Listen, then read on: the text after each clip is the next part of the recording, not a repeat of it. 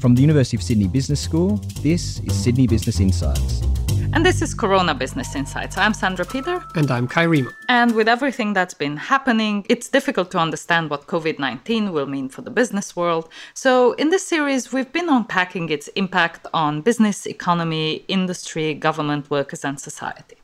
And this podcast is part of a larger initiative by the University of Sydney Business School. Our COVID Business Impact Dashboard is a living initiative which we constantly update with insights and resources from academics, from industry experts, from Nobel Prize winners, movers, and shakers. And of course, you can find all of these resources online at sbi.sydney.edu.au slash coronavirus. And today we talk about how telemedicine or telehealth is evolving with the COVID 19 pandemic. So, telemedicine and telehealth, the multitude of remote healthcare technologies and services, have been around for a very, very long time, but they've had a huge uptake with millions and millions of people being in lockdown around the world and requiring more healthcare than ever before. And this is, of course, not just about delivering healthcare to do with the COVID 19 pandemic, but also to prevent people from having to go to the doctor when their suburb, their city is in lockdown to deliver any kind of healthcare that can possibly be delivered via the phone, via video uplink, or other technologies. Before we have a look at how telemedicine and telehealth have been transformed through this pandemic, it's worth spending a minute to make sense of what telemedicine and telehealth broadly encompass. Because on the one hand, telehealth can comprise of virtual interactions between individual doctors and other doctors or other nurses in other hospitals at the distance, but it also involves the relationships more traditionally understood as telemedicine, which are between doctors and their patients. So in the doctor to doctor scenario, we're talking about say, a hub and spoke hospital, where in a central hospital, a number of senior nurses and doctors are working in a telehealth facility to provide emergency consultations to the emergency room in their own hospital or in the decentralized associated hospitals that might be hundreds of kilometers away. And the situation might be that a patient is coming in with an urgent medical problem.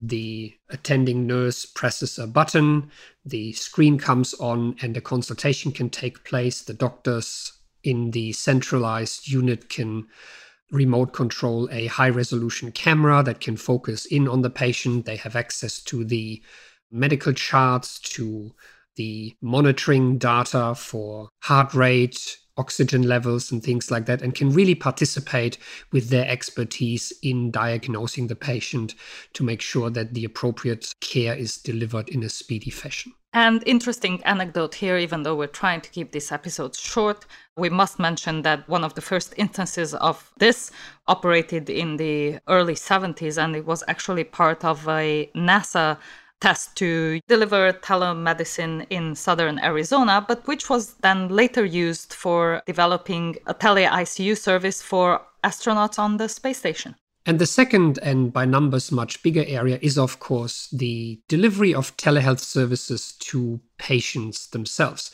And this can start as simple as helplines, for example, in Australia, a service such as Health Direct has delivered services to the general public via telenurses who often work from home to triage calls that are coming in to decide whether a caller should just go to the pharmacy, should see a doctor the next day, or present to the emergency room straight away. So, such services could also be enhanced by a number of devices that can collect patient data.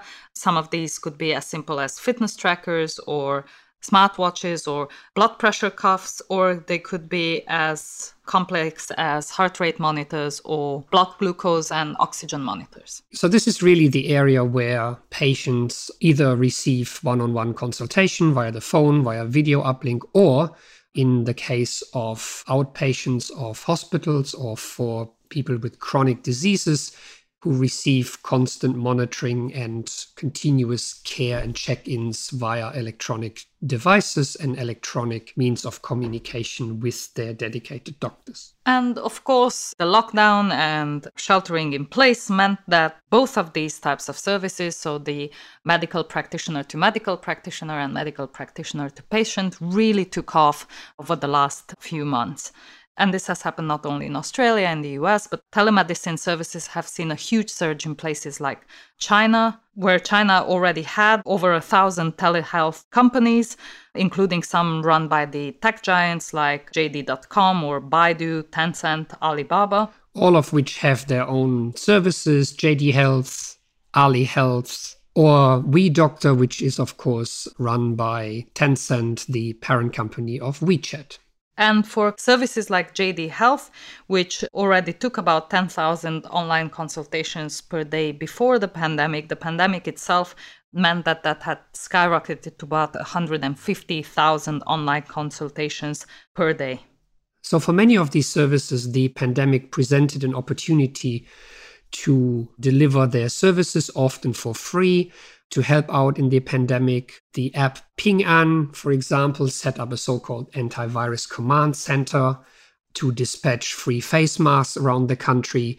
Others treated epilepsy patients for free who could no longer see a doctor to demonstrate to the government that these services are here to stay and to show patients that these are reliable providers of healthcare with a view to become part of everyday life in China beyond the pandemic. And in doing so, also relieved some of the pressure on brick and mortar healthcare centers. So, for instance, Baidu Health offered online consultations 24 hours a day, employing over 100,000 doctors from across China, and then ended up handling almost 55 million inquiries by the end of April, including about half a million inquiries that came from outside of China. And similarly, here in Australia, concepts that have long been in discussion, such as virtual hospitals, have during the pandemic seen a rapid acceleration, in some cases, an early launch. One of the largest is here in Sydney, the Royal Prince Alfred Virtual Hospital, which during the pandemic has become one of the largest provider of COVID-19 related health they have treated patients in the hospital, but more importantly, by the end of May, almost 500 patients were treated in their own homes with monitoring devices such as pulse oximeters to measure oxygen saturation levels and heart rates provided by the hospital to make sure that patients are okay. Twice daily video consultations on top of that then ensured that the health practitioners were on top of any deterioration in those patients that were not immediately located in the physical hospital. And also looking after patients who were in mandatory hotel quarantine because they arrived from overseas. So, clearly, in and during the pandemic, we've seen many benefits from telemedicine and telehealth, whether that was in the number of people that had access to healthcare, whether that was in reduced opportunities for transmission or the speed with which they got access to healthcare, but also in the costs that the patients incurred, the ability of specialist doctors to be present in remote locations, sometimes even in different countries, and be involved with the care of patients, maintaining the momentum that telemedicine has gained is likely to run into some challenges. So we thought we'd have a quick look at those because telemedicine is predicted to become big business in China alone. That's to the tune of about $30 billion a year this year alone. So one of the challenges, of course, is the efficacy of diagnosis at a distance, either over the phone or with video uplink. So studies claim that only about 40 to 60, 70% of all diagnoses can reliably be made via telemedicine or telehealth services.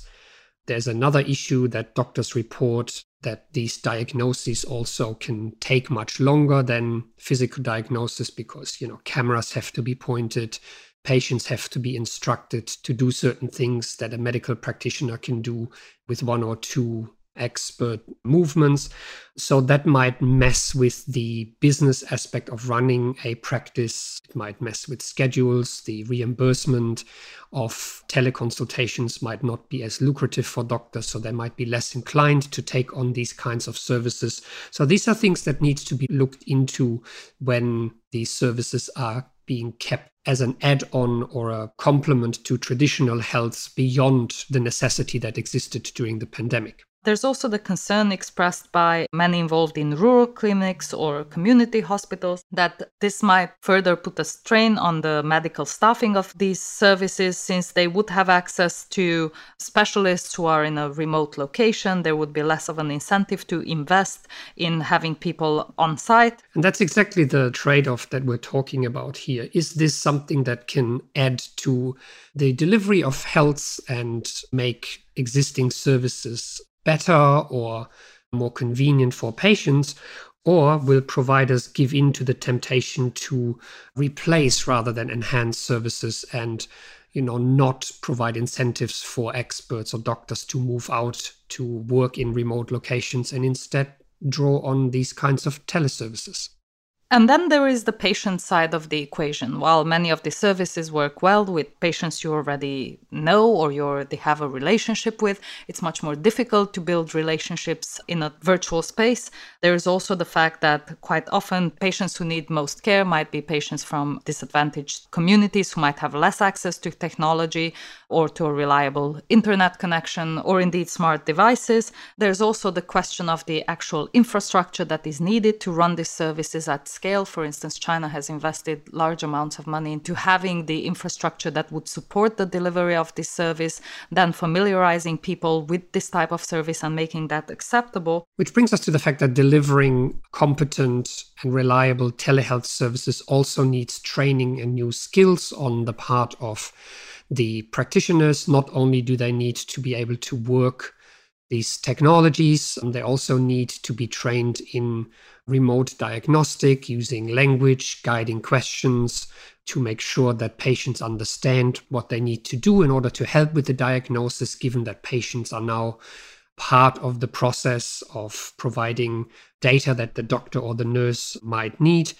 There's also the fact that providing telehealth can be quite taxing mentally because people are being confronted potentially with quite difficult situations, people who might be at risk of self harming, people who are in very difficult remote situations with no immediate physical help.